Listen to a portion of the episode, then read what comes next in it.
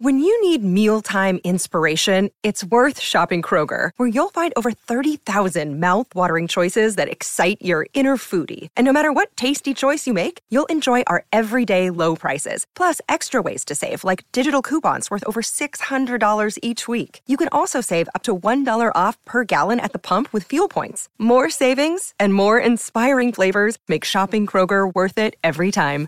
Kroger, fresh for everyone. Fuel restrictions apply.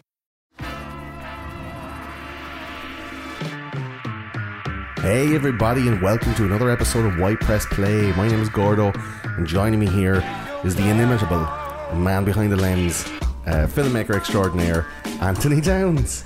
Happy to be here again, Gordo. Uh, filmmaker and and uh, you know videographer, Yep. photographer, somewhat. Yeah, it's more of a hobby, but it's more. It's all about the film and video. It's all about the film and video. And you're uh, you're online at the moment, Anthony. I am. Yeah, my Twitter is Anthony underscore Downs. Yeah. That's mostly my mostly my filmmaking stuff, and uh, Instagram is an, uh, at Anthony Downs. It's all filmy stuff as well, but a lot of a lot of nice pictures. Or my uh, film company is uh, Escapism Films. And on that website, then you have some of your your reel, and you have like a Yeah, few little on, on my web, you short see on, on escapismfilms.com you find all my work, all my commercial video as well as my um, documentaries and uh, music videos and films. Cool, cool, cool. So, um, yeah, we worked together in that. Uh, There- you're, there- you're the director of Once again, there is a film. up on that website starring Yeah. Gordo, one of my first short films. Go check it out. It was an experience, I have to It say. was. It was funny. Gordo Gordo drives the comedy. That's all I'll say. um, thanks very much. it was weird. It was a great couple of days, though, man. It really was. was. And friend, like, made friends for life. that's how we. that That's thing. how we became buddies. Yeah. Absolutely. Uh, and the rest, like all the fucking, you know, changed my life forever, sir. But uh, yeah, so this is Why Press Play, and we have Anthony here talking about films. If you want to get on to him to talk to him about films, or uh, you know, uh, ask him questions about what he does or how he makes stuff, or you know, you have, you, I'm sure you're willing to talk about the gear you got. You just got a, a Absolutely. a- Yeah. a Just upgraded my awesome kit. gear. Lots of new uh, fancy filmmaking. a lot of 4K equipment. stuff, a lot of Yep. um, like run and gun, like small mirrorless DSLR stuff, and Yep. um, yeah, I mean, if people are interested in film and you're watching it, uh, want want to get in touch with Anthony and find out what he has or what he can do or how he can help you, uh, or indeed if you want to tell him that he's fucking wrong about. about Guy Pearce and all, and he's, uh, you know, uh, you can get him at Anthony underscore Downs on Twitter. If you want to get in contact with the show with White Press Play, we are on all the social medias as White Press Play on Facebook, Twitter, Instagram, Pinterest, all the ones, Snapchat, the whole lot, and we're on Reddit. It's r slash uh, White Press Play. And the website is whitepressplay.com. We also have a Discord server, so if you want to come and chat with other movie fans or, or occasionally with me or some of the other guests from the show, we do have a Discord server with different channels for different movies and different types of uh, chit chat. If you haven't had Discord before, it's a social media app that has chat and voice channels, and uh, a lot of the the cool kids use it for TeamSpeak when we're playing games and stuff like that online, which we also do on White Press Play. So we play PlayStation 4 and Steam here, and uh, some of the older console emulators like uh, Mega Drive and Nintendo, which are making a huge comeback.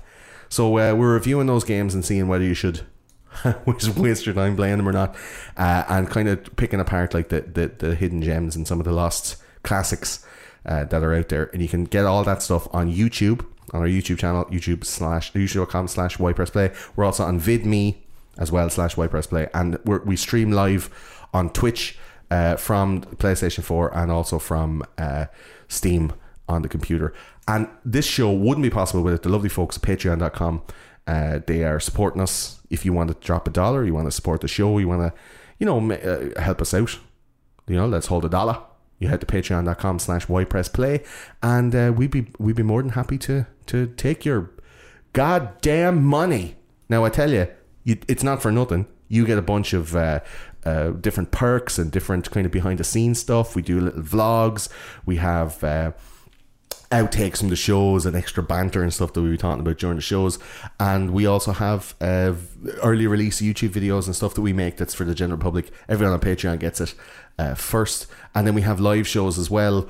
So this will be recorded live, for example, and people get to listen to that through Discord with their Patreon perks. So get on to patreon.com slash whitepressplay and subscribe to this on the podcast player listen. If you went looking for the movie Memento and found our show uh, and you like it, don't forget to subscribe, share it to your folks, and uh, see if anyone else likes it. And also uh, leave us a review on iTunes, please. Uh, it means nothing to you, probably a couple of minutes, just the five stars, five stars. Uh, but to, to us and to iTunes, it obviously matters a lot for some weird reason. Doesn't matter to Netflix though. Goddamn Amy Schumer. Um, so let's get into it. Memento, directed by Christopher Nolan, one of his earlier, I think his second movie. His second movie, his first uh, funded Hollywood movie. This shit is amazing. It's special. It's, If you haven't seen this movie, stop listening to this podcast. Get out and fucking watch it now. it's a hell of a movie. Like, Absolutely. forget about Christopher Nolan's career for a Yeah. second and just watch it as a standalone movie. Absolutely. And then realize that it was his early film. It's, it's special. Cracker. Um, the, the the weirdest thing about this film, and the the thing that sets it apart from all others, I believe, is the fact that uh, it's it's pretty much backwards. It is backwards. No, pretty much about it. Ah. There's a handful of movies that we could all name that are non-chronological. You know, Pulp Fiction comes to mind, and there's other movies out there that are not only non-chronological but actually backwards. Yeah. Uh, this, in my opinion, is the perfect example of plot story justified. The the non non chronology non chronology is absolutely justified by the the story and Yes. the reason behind it. It's not just a filmmaker. gimmick. it's not just a gimmick. Not, oh, let's make it backwards. There's a whole the perfect reason, absolutely justifiable. Cool. It does kind of mess with your mind, and it keeps the suspense while showing you everything from the end. Does I noticed all the way back to the start, you're like, "Oh, you cheeky pup." I've seen this a handful of times, seen the movie loads of times over the years, but was watching it recently on the lead up to this podcast, and I realised um, early on it's easy to follow. The first five minutes, it's like, oh, I get it, it's fine. And then after 10 minutes, 15 minutes, you're kind of like, it's more of a mind fuck. And like, you follow More it, and more. but you're wondering, you're waiting for things. And like, when I remember watching this first time when I was 15, I'd never felt so like on edge watching a movie. And I'm, I'm not talking about like couldn't horror movie. I mean, like, oh, oh my God, what's going to happen? It was very much like edge your seat stuff. Well, in interviews, Christopher Nolan said that they made the movie this way to counteract what's called the pizza guy mentality, uh, where people can watch a movie or watch a TV show and like drift in and out or be on your phone or you know, we call it probably like t- two device mentality now or something like that. And if you got up to go get the pizza and you missed three minutes of the film and came back, you could still like join in with the whole story and understand what's going on, and it's no problem. And it, I mean, if you can miss three or four minutes of the film and still know what's going on, it's probably not that tightly packed full of you know emotion and drama. Uh, this this movie, if you miss three minutes of it, you're fucked. You're done. Yeah. And he, he said he made it specifically that way, so that if you get up to go for a, you'll hold your piss till the end of this. It's definitely like it's the cliche edge of your seat stuff, and and it's not edge of your seat because of like heavy action film uh, a- action scenes. It's just the drama and the tension, Mm. Yeah. and you want to know what the hell is going on. Absolutely. So, what the hell is going on? We're going to do our usual little guest test, the sixty second, uh, sixty second plot, no spoilers. So we're going to give you sixty seconds, and you're going to tell us what all the movies about in sixty seconds, start to finish. No back of the DVD in a world. It's this summer. None of that shit. We want full story, as much set pieces Okay. as possible. Maybe if you take it one timeline at a time. Okay. Um, you sixty seconds starting from now. Okay, the movie follows Leonard, who is he suffers from like he has no short term memory, and he's actively looking for his wife's killer. He's he's looking for his wife's killer. He's in detective mode. He has all these notes and all these tattoos to try find his wife's killer, and the whole movie goes backwards. Twenty seconds. The whole movie goes backwards, and we don't. We only know what the lead character knows because he forgets. He's forget. He's forgetting what happened. He's the movie opens with him killing somebody, and then and then we realize it- as the story unfolds, it's what led him to kill this guy. Basically, all motivated by somebody killed, somebody raped and killed his wife Forty seconds.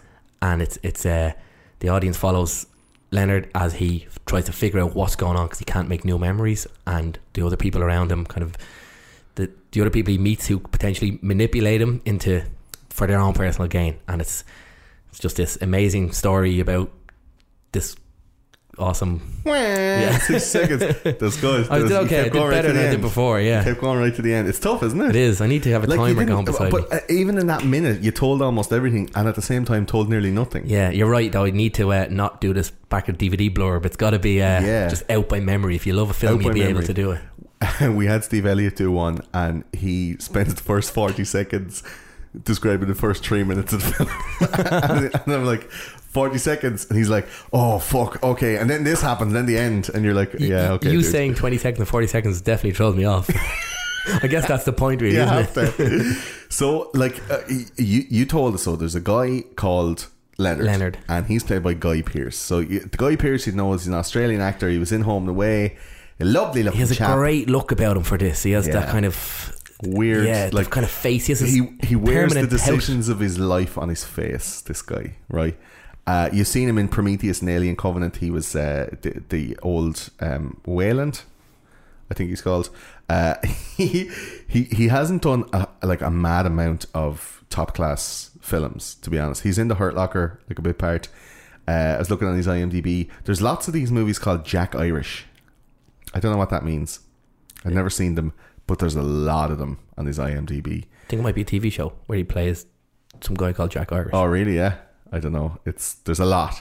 Um, he he like I couldn't put anything. I couldn't put my finger on anything that he's ever been in. That's like this is you know seminal Guy Pearce work. But in this man, he is fucking cracking, cracker. So he has retrograde amnesia. He has this um, special condition that Christopher Nolan's brother found out about while in a psychology class, and he wrote a short story about it. And then the two boys, while on a road trip from Chicago to San Francisco, ended up coming up with the basic plot for this memento. And the short story was released for Esquire magazine uh, as a short story that had similar kind of uh, mechanics to this. But the movie, like when it was released, was nominated for two Oscars. It fucking got a, a bajillion awards, all the film festival awards, everything. And it was because it was a little gimmick. But like you said, loads of them have tried little gimmicks like that before and not been good.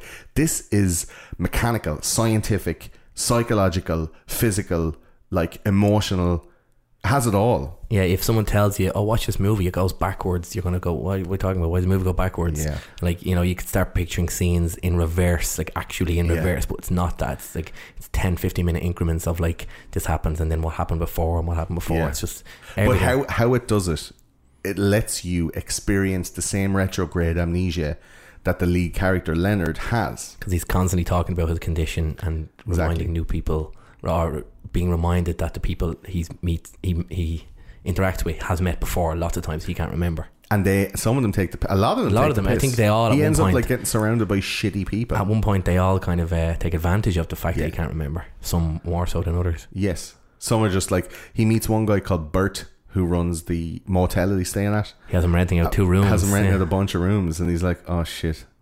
And then he goes, "Well, well why are you telling me?" And he's like, "Well, you're not going to remember in a few minutes anyway." And he's like, "You're right, Bert." And it seems that like Leonard's character really changes with this whole thing. So the point is that Leonard can't remember more than a few minutes. He can't make any new memories, can't make any short term memories. So anything that he does, he instantly forgets about it. And this mechanic is used both to drive the character, to drive the story, and the mechanics of the movie. Because uh, we're only shown it a piece at a time and we don't know what's happened before. So we're dumped in this situation like Leonard is, and it's in a very kind of film noir type of uh, setting. So if you remember those old. The minute she walked into my office, I could tell she was trouble. See, ma. it's a detective story at the end of the day he, it's a detec- it's absolutely a detective story because he is the detective Yeah. he is because he's looking for his wife's killer but it's all motivated by what he has going on he's not detecting for anybody else Yeah, and um, you know the the the plot point of you're you're you're finally you finally get the gist of what's happening. He's wearing the he's wearing the designer suit and he's like meeting all these people and he just killed somebody, blah blah. And then it cuts to uh, him in a hotel room and it's black and white. And you're like, when is this? Is this before? Is this after? Is it during? Is it another day? And the only thing, if you really look closely, the only thing you can kind of discern from it is which tattoos he has or doesn't have. If he has more tattoos, little. If you watch it a couple of times, you look out for things like that. Well, later on, you find out that the mechanics of the movie it, it, it, it's very scientifically done.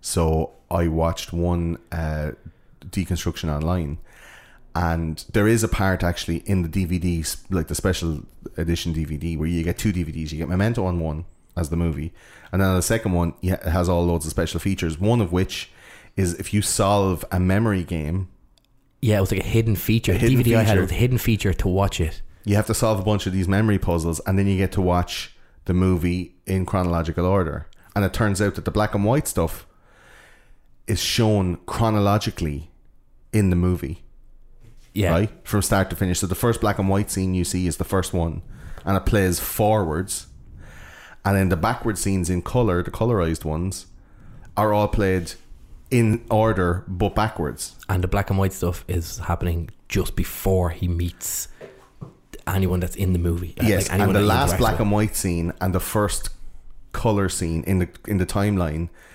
merge.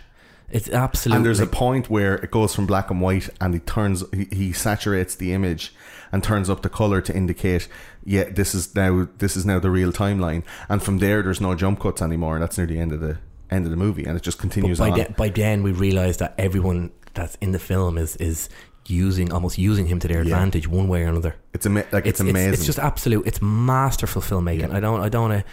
Don't want to get too. Uh, even even the way that the, the the mathematical construction of how that's done, like the black and white scenes. Uh, in the deconstruction that I watched, were named like A, B, C, D, E, F, G, and then the, the color ones were like uh, chronologically backwards. Were one, two, three, four, five. So it's A one, B two, C three. oh wow, nice. So in order, so you'd see a, a, a- a black and white scene that's A, and then and then in the movie the next scene is one, and it's a color one, and then the next black and white scene is B, and then the next color one is two, and it goes like that backwards until they meet in the middle. Yeah, it's it's Like, like it's fucking awesome. like. I said, it's the perfect example of filmmaking, non chronological filmmaking, and it's masterful. And the fact that um, this is this guy's second film, I say this guy like nobody knows him, but when I was first watching this movie, Yeah. nobody knew Christopher Nolan. I was getting into all these directors, and I was like, "Oh, who's this guy?" And I've literally been following his career Yeah. um, from that. And I assume if you're listening to this podcast, you're a movie nerd, so you know who the hell Christopher Nolan Yeah. is. He's a special person in the world right now in the film industry. Yeah. has been for years. But and he has that he has that kind of now because of the Batmans and because of his other trilogy. I like and he has a lot of stuff with like circumventing traditional um kind of movie construction norms where Yeah. he would go against the grain uh even his just original to do his own thing like so yeah the way he, the way he makes the way he makes like the films together like he he he, he circumvents all of these like norms and rules. And the the trilogy that he has he has a batman trilogy right? And they you know have certain uh, thematic and, and linear tones that kind of undulate between the movies and stuff like that. And because it's the same actors and so all that he's able to wind that longer story together in the Batman movies. There are like huge thematic links between uh, Memento, The Prestige, and Inception, and you can see that there's like certain aspects, like it's like uh, you know Si- Simon Pegg and Edgar Wright, and they do the the Cornetto trilogy. Their- so you see these trilogy, things, yeah. these same things popping up again and again because it's the same actors, it's the same thing.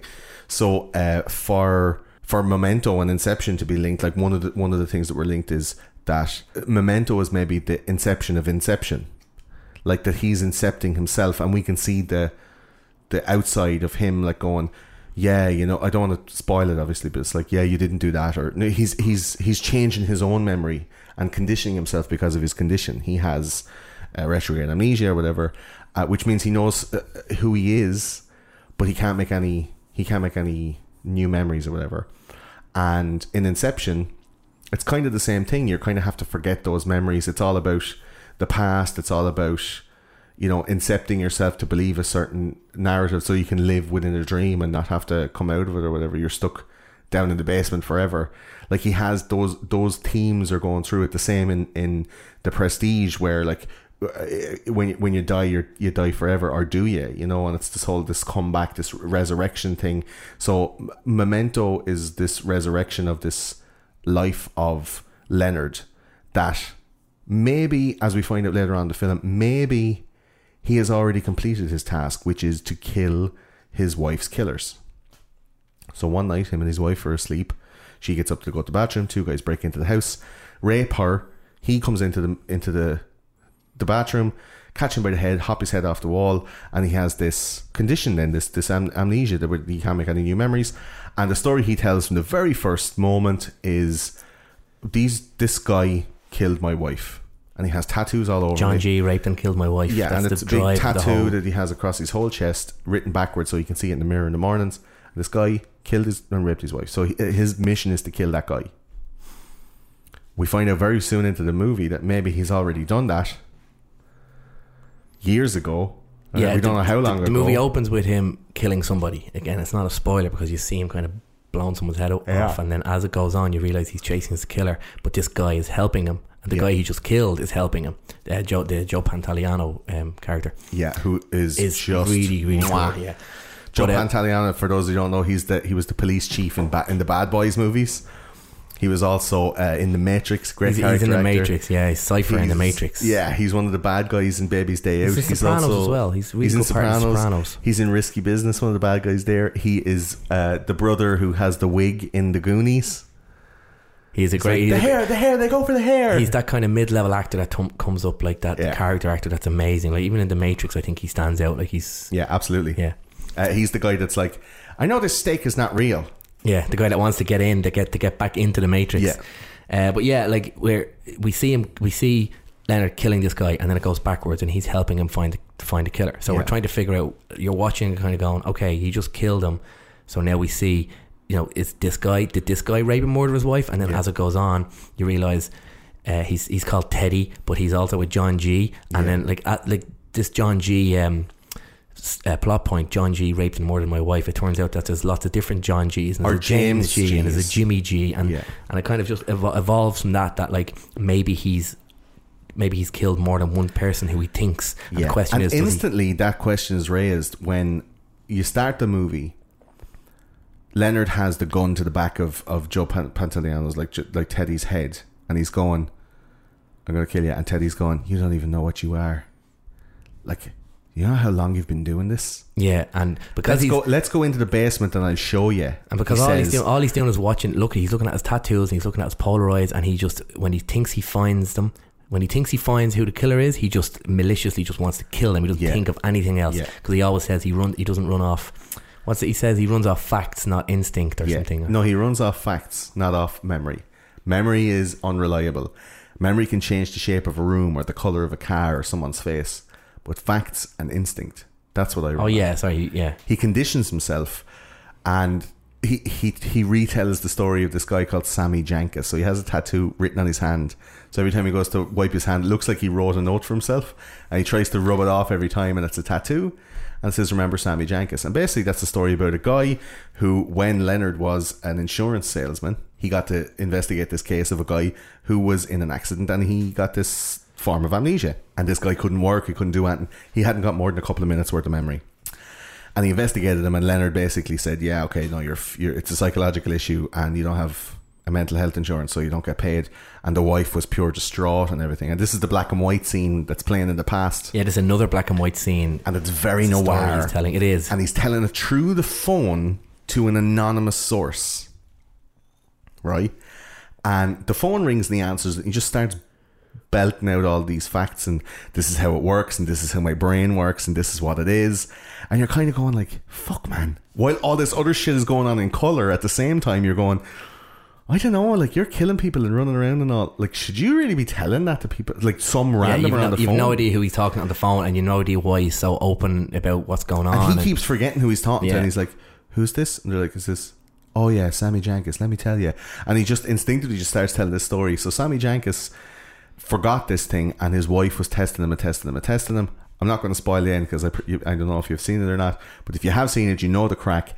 And that part of it is just so like amazingly poignant for what's going, what Leonard is going through, because Leonard could very well have done something similar. Yeah, he has you know? th- he has this uh, constant kind of reflection of like um, a comparison to use, Yeah. and Sammy Jenkins is the comparison, so he can use that story to tell people what he has going on himself. and also to anchor in himself what's wrong with him because and this is the crux of the movie i think that's not overtly shown. And christopher nolan is really good at that like covert shit right? But think about it right? Think about being a guy. If you haven't seen the movie right? Think about being a guy who every six or seven minutes you shake your head and you look around you don't know where you are you know who you are but you don't know why you're in the place you're in you don't know what's happening around you or why you're wearing the clothes you're wearing and what you have on you. Your, you you remember your wife is dead. The last thing you remember is lying on the bathroom floor looking into her eyes as she dies after being raped by a guy. And it's just as raw as when it happened because it's it's that memory of ju- it just happened for you every seven minutes. You get that exact same feeling of like, oh, that can't kill my wife, like and you wonder like, wh- could he not just let it go, or is it not just the thing he just, you know, like that's r- so raw in him. Then he look, he, yeah, and he looks at And himself. every time he looks at himself in the mirror, he's like, John G. murdered Red Boy. All right. and he's reminded of what he's doing, which is being a detective to find Yeah. and take vengeance on his wife. And, And Sammy Jenkins is like a short term thing of going, don't forget you got a you got a brain injury and you can't remember stuff, so you have to look at all this stuff. And he looks and he you know, think think about like you're leveling up in a computer game. And you've gotten so far into the level and you know how how the level goes, but you die at the end before you clear it. And you're like, oh so you start again, and you know, like oh, you know, you jump, do the thing, like playing Donkey Kong or some shit. You know, the barrel comes, you jump the thing, you go up, to, and eventually, with enough practice, you can get to like level ninety nine super fast. So that's what Leonard is doing every six or seven minutes, starting from scratch with nothing. Remember, Sammy Jankis going, oh yeah, and the tattoos are reminding tattoos are a reminder, and he has conditioning so that he knows like he has pictures in his pocket, so he knows what's going on. Pictures in my pocket. Pulls it all out. He looks at all the stuff. He's like, okay, I live here. Here's my car. This is what I look like. This is what I'm doing. And he has these Polaroids that help him remember straight away.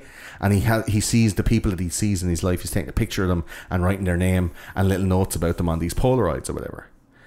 And I think that it's just so well constructed and the character is so well done and towards the end it gets like you're, you're looking at like humanity going like oh my god man if i was in that position i could just like go into a home and just like forget my whole life and relive that moment of my wife getting raped and killed every seven minutes and wake up every seven minutes and feel that and feel helpless and feel like I haven't done anything or couldn't do anything.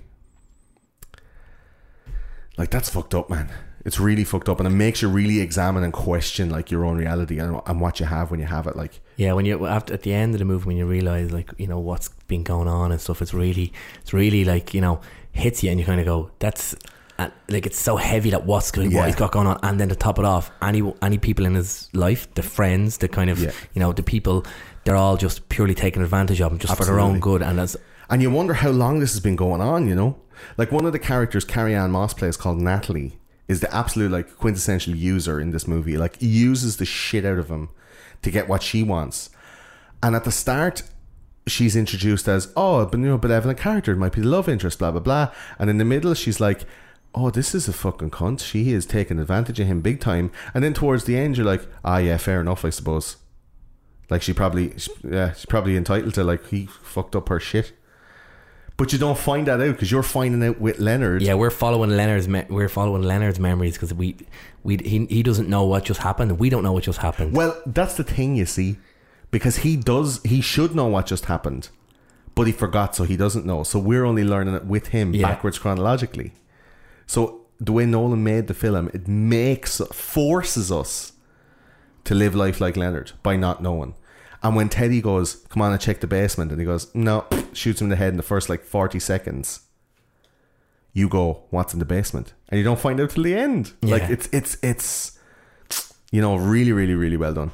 Um, as well when you're feeling that kind of that thing at the end, like him every time he wakes up, feeling like that that hurt. Do you know?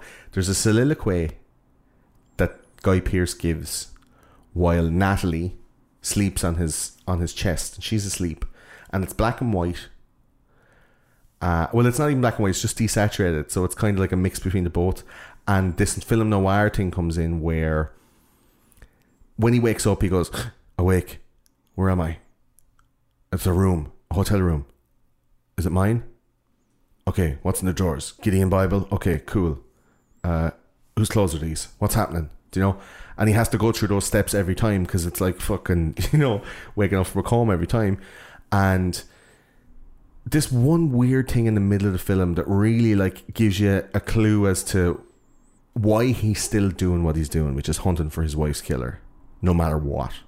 And you're kind of seeing the threads start to fray in his motivations. You're kind of seeing, like, why does he keep doing this? You're getting the inclination that maybe he's done it before, maybe these people in the movie are taking advantage of him to get him to kill somebody else, maybe for their benefit, and telling him that it's the person, you know. The bit where he's doing the soliloquy and he talks about he, he, the fact that he can't feel time. It's like for me, it's the minute after my wife died, and that could have been in if this is in two thousand, that could have been in nineteen eighty six, and for four years he's gone around living the same seven minutes again and again and again, just building up with tattoos and with like you know getting that playing the computer game to level 99 Yeah, you're so he to- can get there super quick We're and not then supposed go to know. We're not supposed to know the timeline Yeah. between the, the actual attack and what's happening now because you're led Could to have been a believe year, could have been five like, years. Hmm. he, he did this two or three times. He could have done it ten times. He could have had ten different groups of people all manipulate him, manipulating him. Uh, living all over the country and later on we find out that that probably we don't get any definitive answer but that probably has happened Yeah, pretty much. and Teddy is a, is a huge part of that. And he says he can't heal because he can't feel time. So in order to grieve, you need time to process the information. And because he can't feel time because he lives the same seven minutes, he can't heal. And when when he says that, like you realize, like fuck, man, like life is fucking tough.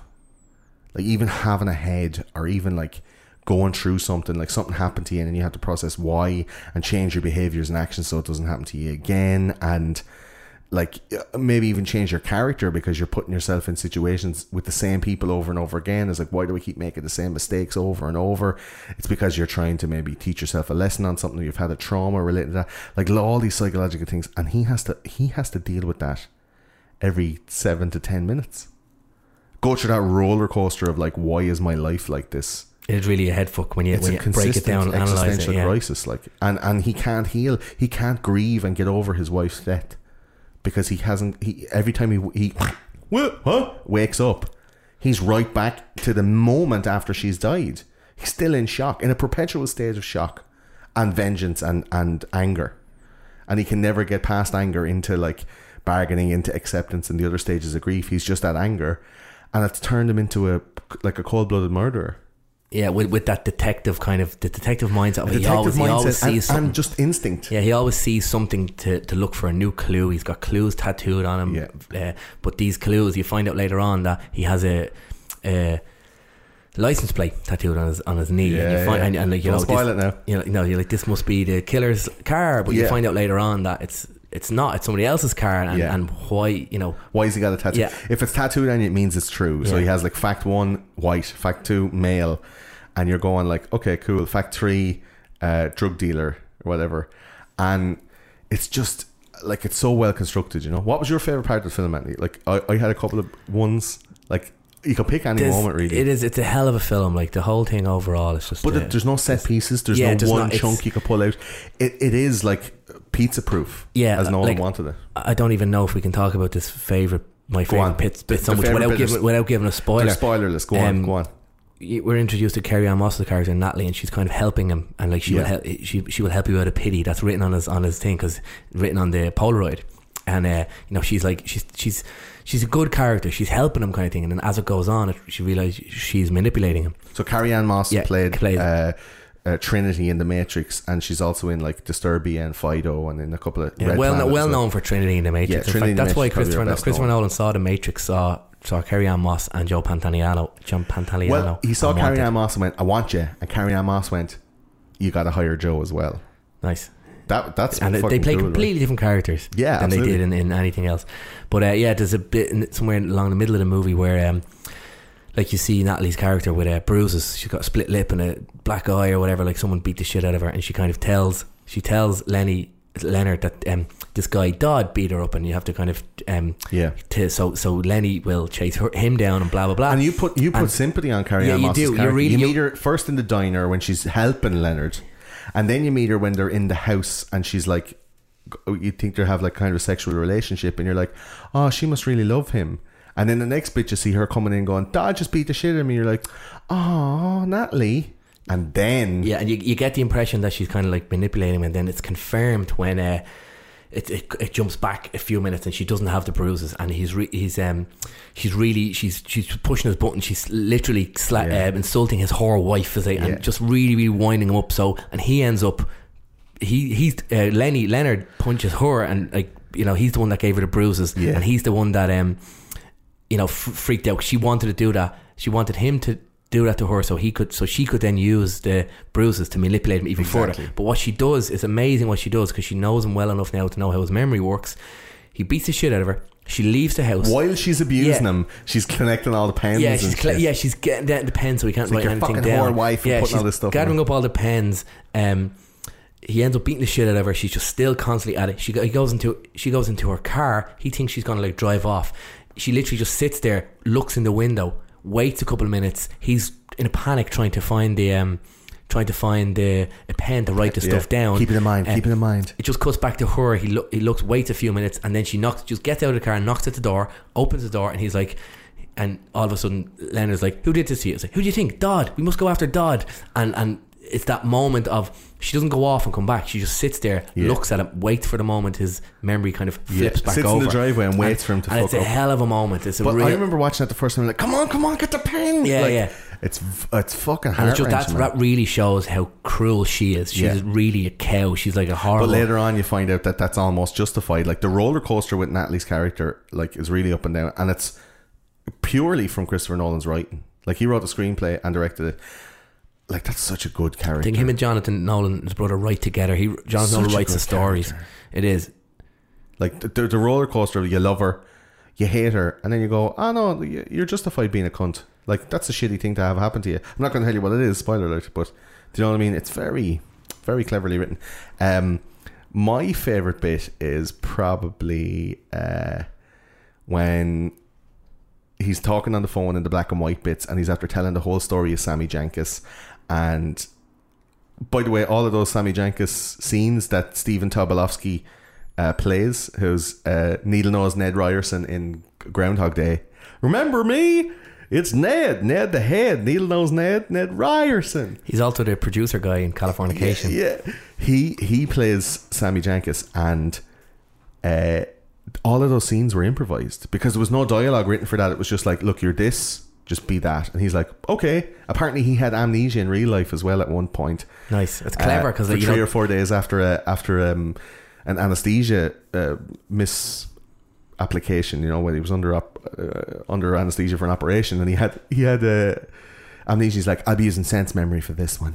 So the whole thing with that whole black and white scene when he's telling the story of Sammy Jankis, like that's all improvised. And Guy Pearce comes in and he's trying to find like you know a, a he's trying to find a sliver of recognition in his eyes to go like you're fucking faking this shit, or at the, at the very least like it's uh, yeah, he reckons he sees. You know, he- there's he- something there. He It's thinks not he sees recognition, and he Yeah. thinks like he thinks that might be why he's faking it. Yeah. But it's also like that. That's part of the kind of instinct, the human instinct. You're, you know, instinctually you might recognize someone. Yeah. Not, you won't remember them. So while he's talking on the phone, he's there saying the words like, and he says, "You know what? I didn't believe Sammy. I didn't believe him, and I cost him loads of money, and I ruined his life, and now I know he wasn't faking. When he looked at me and I saw a uh, like a glimmer of, of recognition in his eyes, I know now because I'm suffering from it. You just fake it. You don't want to seem like you don't know somebody." So you look at them and you you know they look like they know you, so you just pretend like you know them back. Because chances are you have met them. And that's what don't he was. That's all he was doing, and I and I misread it as an insurance investigator. I'm like, "Rrr." like, and this con- c- confession, you know, telling the whole story, the whole like machinations of his mind and how everything works to a stranger on the phone, and the whole time, like in these black and white scenes, he's picking at this uh, uh, bandage, this like sticky bandage he has on his thigh, and eventually at the very near the very end, he pulls that off, and it, it's a big tattoo that says "Don't ever talk on the phone," and he's like, "Oh, who is this?" And then they hang up, and he's like, "Fuck, fuck, fuck, fuck, fuck." What have I told them? But it's just such a good mechanic because every is, time you it- see that black and white, and he's talking like you're panicking. There's a constant like what's going on when, when is this happening kind Yeah, of thing, yeah, and yeah. it just comes back to Christopher Nolan's mastery. Like there's no stopping what he can do as a storyteller, director. Absolutely. and it's it's just a perfect kind of example of the tension that that you know overwhelming tension, and you're like, what's going on? Like when he removes that bandage, and you're Yeah, like, don't you're- talk on the phone. He's been talking on the phone the last hour and a half. But you don't know he's not supposed to. But you Yeah, feel yeah. something is wrong, and then the next thing, he's like, Yeah, "Oh." but it's that realization when when Fuck, when, when Leonard realizes it, the mm. audience realizes. So no one knows it. We don't know anything. But you know that he's given someone ammunition to take advantage of him. Yeah, By the time we figure out that, by the time he figures it out in the movie, you've also figured out. You're like, because he's pretty much doing that to everyone Yeah. accidentally, inadvertently giving them ammunition, ammunition This to, to fuck him over or or use them, use him for their gain. like the don't believe his lies. Like when you watch the film, folks, when you see when you see that bit when he writes "Don't believe his lies" on the back of the photo, oh, that's the crux of the film. And then, like, and if you think at the start of the movie, going backwards, he's constantly looking at this picture that says, "Don't believe his lies." and it and it, it moves the whole story Yeah. forward. So it moves all of his actions and So all of his decisions are based on that. So it's as if somebody, possibly Natalie, possibly someone else, told Leonard that do not believe this guy's Teddy. Yeah. Do not believe his lies. But when you find out the moment when he writes "Do not believe his lies," It, it, it's, it- just it's it's slams the turning you. point. Yeah, absolutely slams you to bits.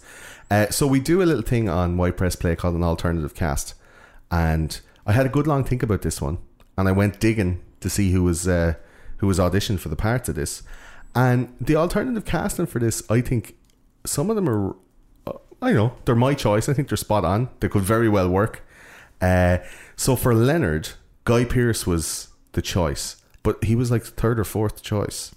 Brad Pitt was supposed to be. I did hear Brad Uh, Pitt. Yeah, that would supposed have. to I love. Brad Pitt, but Guy Pearce. I, I don't even think I was a fan of Guy Pearce before this. Yeah, that's it. Like he wasn't in a lot. He was in uh, Jack Irish. Yeah, whatever that is. We must Um, look that up. Yeah, he, he- Brad Pitt was nearly the lead, but at that year he was filming uh, Spy Game and The Mexican. Uh, so he couldn't. He hadn't got time to do great it. So he's like, Yeah. I'm not in. And uh, Charlie Sheen was also. That's my pick. Is Charlie Sheen as Leonard, just to see him fall apart. Is that your pick based on a possible like he was in the He was- running for he it? Was he, the actually running in the for it as well? Yeah, and I was like, oh, imagine that with Charlie Sheen, like fucked up two thousands, like because of what Charlie mad at because of what Charlie Sheen became and Yeah. Two and a Half Men and stuff. I don't think that would have been. It wouldn't have been the same movie to go back to and watch it now. No, Two and a Half Men wouldn't have been made if Charlie Sheen did this film because it would have elevated him back into being an actor. Whereas good point, he yeah. faded away in the late nineties, mid to late nineties, into like a fucking coke hole, and uh, you know ruined his career film wise. That he wasn't dependable or whatever. He was doing a couple of Hot Shots movies, and that was about it. But if he had done this as like a dramatic, a big dramatic role, Would have put him back on track for oh, something. absolutely. Yeah, possibly. Do you know? Um, is there anyone you can think to do to do Leonard? We, we, Well- we, we there was talk of Aaron Eckhart as well. I think was supposed to All people, all like people that have turned up in the Christopher Nolan movies. I was thinking, um, because he has. You know, Christopher Nolan has a fucking has a wish list, right? hit list. He has a, he has a hit list, and a lot of work with. yeah. But a lot of uh, he he comes back home and gets a lot of uh, UK and Irish actors Yeah. being from being from the UK, and he casts that way. But uh, I was thinking, you know, the likes of um. At the time, somebody big, somebody kind of like you know that would have probably nailed it, but made it different. Someone like Bruce Willis. Imagine somebody like Bruce Willis Yeah. in that role. Well, he did his own one then with Unbreakable. He had his own Memento. His own kind of like non, Yeah, like dra- dramatic Yes. instead of non-action kind of film. and I think there's a there's a, a sequel, like not a sequel, not a linear sequel, but There's something happening with that. M. Night is- I is haven't doing seen, something New, I haven't like- seen Split yet, but apparently there's a link. There's a between, link there between There's a link them. between Unbreakable and Split, and that's what's potentially getting the sequel. And you have to read more about there's it. another there's another movie called Unbreakable Two coming. okay, but anyway, back to alternative casting. Mm. Nail on the head, especially thinking uh, thinking of Christopher Nolan. Um, who probably would have nailed this role, and I didn't think of it initially. and I only thought of it recently. Christian Bale, Christian Bale probably Yeah. would have Oh, yeah. sank Fucking hell. everything into that. Well, the cunt fucking lost seventy pounds to play the Christian Bale probably like. would have bashed his head in and try and forget things for this role. Yeah. like, but but you know I'm kind gonna of. give myself insomnia. Oh no, amnesia. I forgot what it was there for a minute. But you know, like the, when when Chris, even like when he's playing the Bruce Bruce Wayne kind of when he's Bruce Yeah. Wayne, you know that kind of the smoky kind of American, like the kind of lower tone American kind of accent. Yeah. That's what Lenny Leonard kind of has. That. Yeah. Um, I keep calling him Lenny because everyone in the movie Hey, he calls him like Lenny. being called yeah, Lenny. everyone in the movie His calls him Lenny. him Lenny. Yeah, everyone calls him Lenny. If he doesn't like it, and Yeah, that's that's just shows that people are taking the piss out of him. You know, Lenny. He's like, Don't call me Lenny. My wife Joe called me Lenny. Pantoliano is Yeah. so fucking good, man. That's why I keep calling him Lenny, but I want to say Leonard. but I Um, think Christian Bale would have brought something to that. Come to think, and then of course, Chris, Yeah. like Christopher Nolan obviously loves Christian Bale, and Yes. would have led to something. You know, um, just would have led to the movie being different, but not a million miles away from what it could have been. because it needs to have a guy who was like fully competent, good looking, like confident, strong, together. Do you know, like a like a Josh Brolin, you know, young Josh Brolin, Yes, who's just like strong, strong jaw, like good looking, cut. that kind of presence. yeah, that the kind of- Aaron Eckhart face as well. That whole thing of like you know chiseled and you know But the out- kind of- outwardly, yeah, the almost aggressive, outwardly perfect and inwardly fucked up. Yeah, but the aggressive kind of presence as well. Yeah, like physically intimidating. He he can do all of that stuff. Like he's he's trained. You know, like a like a, a ninja or a, a fighter. Yeah. an MMA fighter. He's trained to move on instinct. And you look at Guy Pearce's body, like, and he looks like a guy who's trained to move on instinct. You know, um, the the thing with Christopher Nolan, he has his brunettes. So there's a there's a whole thing, you know, online where he, he, he always works. He always has a strong brunette that drives the, the plot. So he had like, uh, you know, the girls in uh, the Batman movies, and he had you know the Prestige and Insomnia. He also there was always a a brunette driving the story forward, right? And Natalie Carrie Moss was the the driving brunette in this one. And I tried to think of somebody that could replace her with her fire and her ability to run hot and cold. And like you said earlier on, like when she comes in and she acts like a cunt and gets him to box her in the head. But earlier on, she's playing like the hurt girlfriend who's who's living with loss. And later on, then she's playing the "I love you," like I'm I'm trying to help you. Like there's a lot of there's fucking a lot of undulations there in her character, and it's a re- like the str- I think it even the the smarmy scene, the, Yeah. where she's really smarmy with the spitting in the cup. Yes. you know, like she's real, evil like, and, yeah. and malevolent. I think there's there's like a mad undulation in her character, and to be honest, like Guy Pearce, great and all. I think Natalie is the most important character in that movie. Potentially, yeah. She's she kind of does. Dri- she drives it along a and, lot. and Christopher Nolan puts strong brunettes, like the the the Maggie Gyllenhaal, like that that whole Batman movie was was all about the relationship and the need to the drive to save her and the the sacrifice that had to be made. Like you know, yeah, it, it in in in the Dark Knight, like that's that's the crux of the movie. It's not about Batman. It's not about justice. It's not about. It's about like uh, uh, the need for sacrifice. And Maggie Gyllenhaal's at the start of that. So Natalie is that thing where it's like the need for revenge or the need for justice in this movie. And I tried to think of somebody who I've seen recently enough that I could say, yeah, she'd be able for that. And I just watched Big Little Lies. Did you watch that? I didn't No. It's got Nicole Kidman and uh, Shailene Woodley, and the woman that I think would be really good as Natalie, Reese Witherspoon. So Reese Witherspoon is in this Big Little Lies.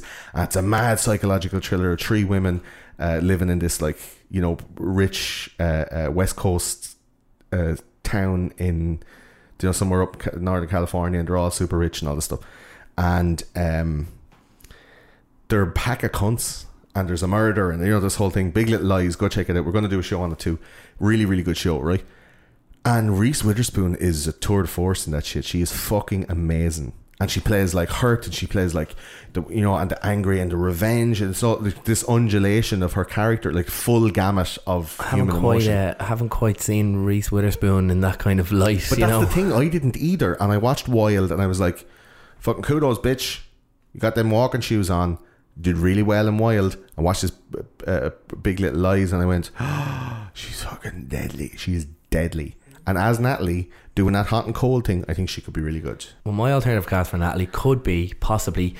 Now, I'm not saying Carrie-Anne Moss isn't a good-looking woman. She Yeah. is, but she has that kind of maybe if Natalie was too good she has looking. a cat's face Yeah, but she's good like looking. a but cat. she's but it, maybe if Natalie is was too good looking, it would throw off the thing, throw off the kind of tone. But uh, somebody like um, somebody like Mila Kunis. Imagine Yes. someone like a Mila Oh, yeah. Kunis who like you know really really smoky hot good looking Yeah. but Mila Kunis can play that up and down dramatic and she can be As well, she, yeah. she can be She's that got kind chops. of ratty like kind of thing yeah so that could work Mila Kunis I like That that. would have yeah. worked in- and it, it fits in with Nolan's brunette. yeah exactly Reese Witherspoon yeah. is blonde. He's like, no, I don't want a blonde. yeah Uh, who do you think could play Teddy? Like Joe Pantoliano does a really, really he good job. he does And the voice, the mustache, the creepy look, and also It's he's gotta have- he's it's got- mysterious like he it's got to have that smarminess Yeah. about him as well like it's got to as well. Yeah, yeah who has who, that who could of, do it? I think that. And I know it's probably you know he- he'd steal the show. I think Joe Pesci would be really good as Teddy, you know I was actually thinking that like That- older Joe Pesci, like Joe Pesci from um, uh, the later uh, Lethal Weapons. You know, Leo. Whatever you want, Leo Yes. gets like that guy. yeah is that it is as, that as kind like of Lenny, like jumping out in front of the thing, you know, looking and have him with receding hair and have him with the glasses and the mustache, and put Joe Pesci into like the Robin Williams in one hour photo situation where it's totally outside of his his uh, normalcy and it's outside of his physical appearance as well, you know. Where they made Robin Williams look really old. Yeah, If yeah. they made like Joe Pesci look way older and gave him the receding hairline and a mustache and because Joe Pantoliano kind of looks like They- the way he looks all the time. True. So I think the Matrix was a bit different because he had the kind of slim line, Yeah, as well. shaved head. Yeah. Um, but yeah, Joe Pesci, I think like Imagine he could have played it the same way, but a bit pushed. It's that kind of Yeah. Like, but when Joe Pesci, when Joe There's, Pesci, there's an of, underlying anger in in Joe Pantoliano's character that that I don't think is fully realized. yeah, there's a there is. hatred And for Joe Lenny. Pantoliano also kind of plays those characters where like he. He never gets super angry or never gets super like he doesn't Yeah. have to push the emotions. Like in The Sopranos, he has a kind of a his character in The Sopranos is kind of non-dramatic, kind of nondescript, kind of almost like like the, Ga- the kind guarded, of- guarded, and Yeah, he's kinda like- controlled. yeah, Yeah. like he's it has no kind of he's not that mafioso hard ass kind I of guy. think Joe Pesci could could be a really good crazy Teddy. Like when the shit goes down, it's like Yeah, exactly. because Like, the shit goes down a couple of times in the film, and Teddy Teddy you know throws hands. It gets. I think Joe Pesci would be really good at that. Bert the motel guy, who who is one of these character actors that pops up now and again. He was in uh, the Last Man on Earth as like one of the bad guys. He's in like um, uh, Flaked. he tur- yeah, he turns up in a lot of things. You definitely know his face. One of those I, I didn't even know his name, but I knew his face. Yeah, you'd know. You'd absolutely know his face. He he plays the landlord in Flaked, uh, which if you haven't seen it, it's on Netflix at the moment, and it's uh, with the Will Arnett joint where he plays an alcoholic uh, living in. Uh, Sa- I think. Oh, I think I watched the Diego or first episode of that. Really I good must, I must get man. back into it. Really good show. And uh, he plays like his landlord there, and he's the same old like I'm an old stony Grateful Dead listening motherfucker, you know. And I think there's there's a there's a lot of interactions between Leonard and him, and he rents him a second room and does all that stuff. I think Jack Black would have been really really good at that. To see Jack Black in that role. Yeah, if, if so when you're watching it for the first time, imagine that as Jack Black and how much more memorable or do you know how much how much yeah, like when these when these like over the top comedy actors can kind of pull it in and Yeah. really play a dramatic kind of not really dramatic, but just like not comedic. And that- Yeah. yeah, The actor's name is Mark Boone. That's the guy who plays Yes. him. But I think I think Jack Black would be perfect. And then for Sammy Jankis, played by Stephen Tobolowsky, Ned Ned the Head Ryerson, I, I I really like some of Tom Lennon's uh, dramatic stuff. So you know him from uh, Reno Nine One One. Yeah, he's in a few different things, and he's he's a he's a voice actor, really good in, in a lot of stuff. He's in Bob's Burgers and stuff like that. And um, but he plays like little parts in loads of loads. Of, he often plays like a teacher or a principal or a guidance counselor, and uh, he was in Reno Nine One One as the the the main actor. Obviously, you know him, and uh, big Morrissey fan as well. Um, but yeah, Tom Lennon would be really good, I think, as the Sammy Jankis character. You know, to improv because he's a he's an improv comedian. He works with the Upright Citizens Brigade Oh, okay, Theater yeah, in New. York and L.A. and like that whole scene was improv, and most of the black and white stuff, the the the flashbacks that that Guy Pearce is doing is uh, is all improv. It's just him telling the story that he knows of Sammy Jankis into the phone while going around the hotel room. Like the whole movie was filmed in twenty five days. Like that's really short for a film of that scale. yeah. If there's so much going on, it's so many different Yeah. locations, and Carrie-Anne Moss did hers in eight days. She was in and out, bish bash bosh, and I mean, yeah, you you put Guy Pearce in a in a room for two days with his top off and just go look, just talk into that film and we record you black and white. I wanted to ask you: Do you think because Christopher Nolan shoots on film all the time? Do you think the expense of shooting a whole movie in color forced him into black and white, and he used that as a he used that as maybe like an excuse to put that bit as the as the because black and white film would be cheaper, obviously, uh, because you know clerks like uh, yeah, Kevin yeah, Smith no, of course. Well, the same way with, with following his first film, following he- he funded himself was all Yes. black and white super 16 mil because it was cheaper. Uh, I personally wouldn't imagine that was a driving force behind that because um, Memento was like I think four four million dollar budget, four million dollar in like ninety nine or whatever that would have been. Yeah. like um, but I think Christopher Nolan is the type of filmmaker that once he gets the money. He can be extremely resourceful and make all the right creative creative decisions, regardless of what kind of money they have. So I think he, in his head he was picturing this to differentiate the the black and white was driven by the to absolutely differentiate the two stories. Yeah. the the the story, the story going backwards and the story going forwards. So I think like It regardless wasn't just a handy like no, I budget cut I, thing. I wouldn't imagine so. No. If this had been a hundred million dollar movie, would have chose to do it black and white or something really obvious. Yeah. So like that, it's. It, I don't think it was a budgetary thing. It was, this is a sh- low budget movie, but Christopher Nolan went from making following which he made in London with his mates over the space of a year, Yeah. uh, to having four million dollars. To make this movie So in yeah, 25 to, yeah. days. So it's like Now- four million is a massive, even though it's low budget. Technically, yeah, it's a massive jump for an independent filmmaker, which Christopher Nolan was at the Yeah. time. It's a lot of money to invest in someone you don't know is going to be 100%, you know. It is, but when you have a story like that, like you just imagine thing. Christopher Nolan pitching this to Hollywood executives You know. after coming from London. That's why he's such a special, he's such a special person. He's like his and what he became in such a short space of time is Mm. Overwhelming. is, yeah. As well, though, like um, this movie didn't get critical acclaim. It only got nine million dollars in the um, cinemas, and later on, over the course of a year after that, when it got submitted to all of the award ceremonies and all the stuff, it ended up making another thirty on top of that in cinema cinema re-releases, and then video re-releases, and then uh, DVD re-releases. That was at a time when DVDs were pe- Just- peaking. Like they were, they were just about to peak. So in Yeah. the in the noughties, throughout the noughties, DVD was at its height, and a lot of movies found a resurgence. Like a lot of movies that studios would have uh, lost money on, Yeah. made money back or that they sales. didn't want to put the full weight of the studio p- like promotion machine behind because they're like, no, we've already lost enough already. Let's bail. Do you know? Yeah. There's a lot of movies that got kind of abandoned, and that's what White Press Play is all about, man. We go find those motherfuckers and be like, hey, ch- check this out. Remember this shit?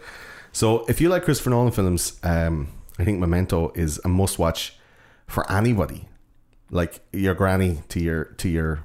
It you is. know, It's it's a, it's, nephew. it's a hell of a film to even just consider. If you've watched The Dark Knight, if you know what The Dark Knight is, if you've Yeah. watched Inception, just go back and watch an early Christopher Nolan movie, and you'll see the elements like the, the, the detective element, the kind of drum, the non The noir thing is- drama, the film noir stuff as well. Yeah, the Absolutely. the, the and the fact the fact the black and white is used. You got film noir Yeah. style, but it just it's yeah, it's it's a it's a hell of a story. It's a Yeah. hands. It's it's a hell of and like, the way like, it's sold. Yeah, well. this is so then, so let's get into one reason why then.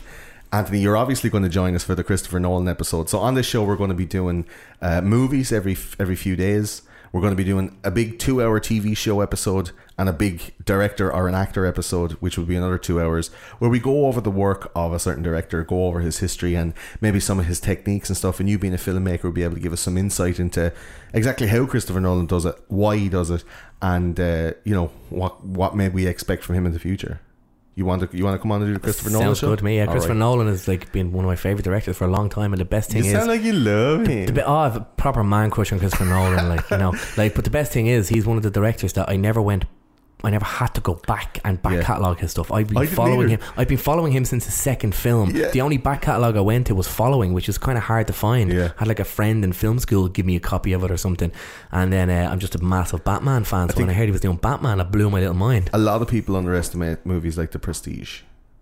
Yes, The Prestige is, That's a, is another. now. It's a little one that's just hi- hidden in there. Yeah. It's great performances from uh, Christian Bale and Hugh Jackman. It's just it's a really good like you that you wouldn't put that in with Christopher Nolan films. No, you wouldn't. People think of Christopher Nolan now and they think of Batman and uh, the Dark Knight trilogy and Inception and the big massive Interstellar now and- Dunkirk and, yeah. all these big big big films. But when he makes a small film. And it's not a small film. Prestige is probably about 10, 12, 15 million kind of budget. Yeah. But that's that's a small film by what he's what he went to do. It came out at the same time as another Ed Norton movie that was very similarly done. Another magic film, wasn't it? Yes. At the very same time.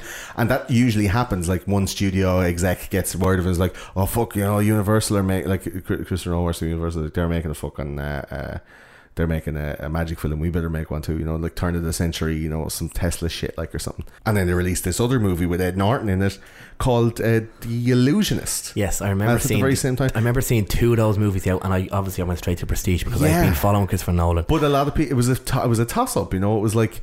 You know, fucking loads of magic films, with lads with long coats and bowler hats. I don't give a fuck. yeah, it's like it's magic It's the films same dudes, set in the kind of per- the periodic. the same color palette and the same Yeah. fucking they're, set they're weirdly similar. Even even the Yeah. posters looked similar. Yeah, and there was similar budgets as well. Both sixteen million dollars. Like Yeah. it wasn't, you know, they could nearly go in and go, uh, Christopher, you finished with that set for the day. I want to go and have a go. But their Ed is out here smoking fags, getting ready to go on. Oh, something tells me Christopher Nolan doesn't let that shit fly. No. He'll- like But that's the thing, though. Like the Prestige, I think really, and we're going to do one on the Prestige. You'll join us for that one, right? oh yes, absolutely. I fucking- it's been a while since I- I've seen it, but I, I'll go Uh, back and watch. yeah, we'll that go back and watch that sure. one. I love that movie, and it, it is that kind of thing of like the, the rise and rise of, of the Nolan brothers. This was the absolute like unquestioning siren call of the Nolan brothers, where they went, "We are here, get ready."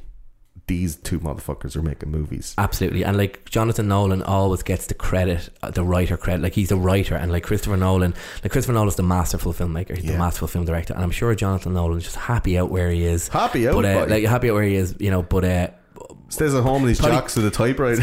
probably a lot, probably a lot to be, probably a lot more to be said. Maybe Christopher Nolan is more of the driving force. But just on that note, I did hear if if uh, when when Jonathan Nolan wrote The Dark Knight Rises, Yeah. he gave the script to Christopher Nolan and he said, "Read it, but when you read it, think of." A Tale of Two Cities. Is that um Yeah. and and and apparently, You can see that. Apparently, when Christopher Nolan read Jonathan Nolan's script, thinking of A Tale of Two Cities, it just blew opened up his mind to what But that's why there's three anticlimaxes in Dark Knight Rises, and people are like, the film should have ended when Batman flew off into the distance. Yeah, personally, I love it. I still I hold love on to that movie as Dark Knight Rises. I really, really like love it. it. But people are like, I want it to be Hollywood. And it's like, Yeah, it's because no. because the Dark Knight too was, long. because the Dark Knight was so perfect. Uh, like it's it, Yeah, that, Dark Knight has it, everything. yeah. You can come in and out of that movie. You can watch it as a standalone movie. But the Dark Knight Rises is really a sequel to Batman Begins. Yeah. Obviously, we can talk about this stuff more the Christopher Nolan episode. But um, yeah, like Jonathan Nolan, Christopher Nolan. I, I This is- I've this never is- heard anyone refer to him as the This Nolan is the first brothers. bloom. This is the first Yeah, bloom this of was- like, you like, know, yeah, for anyone that's a fan, anyone that likes kind of independent Mm. film, go back and watch Following. Following shows Christopher Nolan finding his style, finding his non chronological style, and he made it. Apparently, he was working for some corporate video production company or something, and he made this film on the on the weekends over the space of a year. so this is what we're going to be getting you to do over the next year, Addy, right?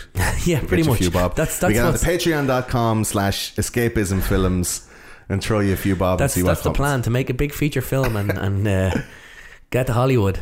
Well, but it's it's it's it's remarkable what Christopher Nolan did in such a short space of time. Absolutely. And Memento was the platform, the jumping platform. He made this stunner, stauncher of a of a dra- dramatic film that just Yeah. took him to a whole next level in Hollywood. what's your one reason why to watch this? One reason to, to watch this is because it's uh, it's one of those amazing mystery thrillers that's non chronological. Again, I said earlier on, so many films are non chronological, but Mm. this is the only one that's absolutely justifiably non chronological, and it's not just tr- edited around for the hell of it. Yeah. It's justified why it's backwards, and it's a it's a head fuck. It's a tension builder because it goes backwards. Watch it for that and that alone. And if you're into film, if you're a film nerd, if you follow directors, if you like Inception.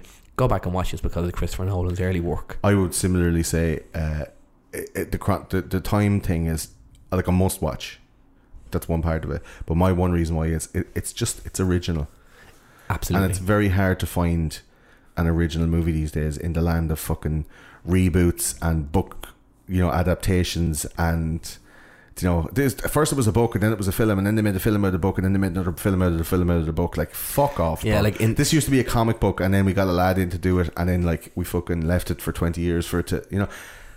This is a story that two lads come up with driving across the country going, you know, it'll be great, this, cool. How much do you need? About four million pounds. Alright, cool. Like that shit. That's how movies should be made. And I know he was given a Batman franchise and told, here, do this thing. Although, But, but, this was off the back of like five whopper films that he had made, you know? no, no, no. He got Batman Begins straight after Memento. Yeah, but I'm saying that he ended up making like three movies in between. Oh yeah, but Christopher Nolan was always a massive Batman fan, and in uh, in Following his his first movie, Following, there's a scene where someone knocks at an apartment door and there's a Batman symbol Yeah. on the back of the door. It's ne- it was nearly his destiny. It absolutely I was think like like absolutely. you know he wasn't just given Yeah. this Batman trilogy. Just like uh, He- like he- like the guys are being handed the fucking Star Wars movies. The Han Solo movie now got the director got bumped and they had to put Ron Howard in as the director and who, who It's yeah, God it's, knows I mean, what's it's going to happen. kind of like director for hire, which is Yeah. in theory what you want to be. But Christopher Nolan became this director for hire, but he probably got somebody probably like imagine this is just this is just me hypothesizing. It probably didn't happen, but imagine if somebody sat down Christopher Nolan and said, "So you made this amazing movie. So we have um, Iron Man, we have Superman, and we have uh, Batman. Uh, Batman, I'll have please. You know, like that. That might have Yeah, yeah, happened, yeah. like because he already was this big Batman fan. Like That's it. Yeah. I, I, I like. It's mad to know like that. Uh, the guy who directed the newest reiteration, the shittest uh, Fantastic Four movie, was was like rolling in, hammered on drugs and all to the to the last few days of the filming and stuff like that. And then when it was starting to come out, he was like slating it online. you're talking about Josh Trank. Yeah, while he was still in line to f- direct Rogue One. Or one of the other, oh, was he? one of yeah. the other Star He Wars only made origins. like one or two other films before Yeah, that. and, Uh, and he Josh Trank fucking tanked, and now he's out in his arse de- yeah, because he fucking. I don't know what happened there so- with him, but um, and that, that, that Chronicle's a great movie. that's what happens because like Christopher Nolan knows his business, and he does his business right. And this you can see as the starting of the greatness that he would become. Like for such a small budget, it's one of the most original movies of the 21st century. I don't know if 2000 is in the 21st century. I'm going to say it is for this I'd quote. say it is. But one of the most original movies is executed brilliantly, and uh, it's it's in my top ten anyway of It's- of best films. It's always, it's always been in my top five for a long time. It's, it's a special film. And So you're, um, you're. Andy- It's Andy's going to join us for the uh, the Christopher Nolan episode and maybe the Prestige episode as well. Chalk it all down. If there's anything you think we missed or anything you think we should have uh, put in or anything we said that we shouldn't have said, uh, you can get us at info at ypressplay.com. You can get us all on social media. Uh, ypressplay on Facebook, Twitter, Instagram, Pinterest. We have a uh, Reddit subreddit uh, r slash ypressplay. We also have the Discord server if you want to get in and have the chats about Memento now that we're releasing it today. Uh, you can chat with your friends and talk about your favourite bits. And supporting the show as always, the people on Patreon, thank you so much. Uh, Patreon.com slash ypressplay. If you want to throw a dollar and support the show, you get loads of back behind the scenes uh, uh, Anthony Downs butt crack shots and uh, you know, we have uh, uh, the black and white reverse version of us recording the show as well. Uh, we, we also have a lot of video content on YouTube, VidMe, and Twitch, where we also stream live and we do Google Hangouts and stuff where we all get together and nerd out about movies. And uh, you can tell me how bad I am at remembering actors' names. The guy, do you remember the guy in the thing? That's that, that's going to be a t-shirt I'm going to get. Remember, remember the guy from the thing, and uh, yeah, we're going to have live shows as well on Discord. So if you have any uh, P- Patreon subscribers that want to join in with us, I'm going to be piping out our audio as we record them out through the Discord app. So make sure you download that and join in, uh, and subscribe in your podcast player and give us a review and uh, or release some stars. It's it's not important to you and it's easy to do and it's really important to us and to iTunes obviously gets us up in the charts and stuff like that gives us uh, unconditional high regard. So thanks very much to Anthony for joining us. Thanks, man. Thanks for having me again, Gordo. It's good to it's good to have you here. It is. I'm And, uh, always happy to talk about movies in a microphone. yeah, we'll see you. We'll see you again soon. You're you're you're getting your podcasting chops in now. You feel comfy. You're Yeah, this is my first uh, my first uh, attempt at podcasting. That I've been talking about it for a while now, and I'm you know podcasting in general with you. I'm glad to have a pro to uh, show me the ropes. yeah, man. I mean, I'm not. I wouldn't say pro, but I mean, Oh man, you're up there. You're up there. You have a whole podcast talking forward. network there. Yeah, it's it's good, man. If you want to listen to uh, the other show that we produce from uh, from this studio, it's called Those Conspiracy Guys. I guess uh, you know you may have typed in Memento and found us from here. It's it's probably quite where you're probably coming over from Those Conspiracy Guys. But uh, yeah, if you haven't listened to it, it's all about conspiracies. It's comedy. It's a bit of crack, and uh, you can join us at thoseconspiracyguys.com or subscribe on iTunes. So that's it for Why Press Play for this time. That was Memento by Christopher Nolan. Um, and I mean, we are definitely going to do more shows on him. So thanks for listening. Check us out online and uh, let us know what you think. Thanks very much for listening. Bye. Bye.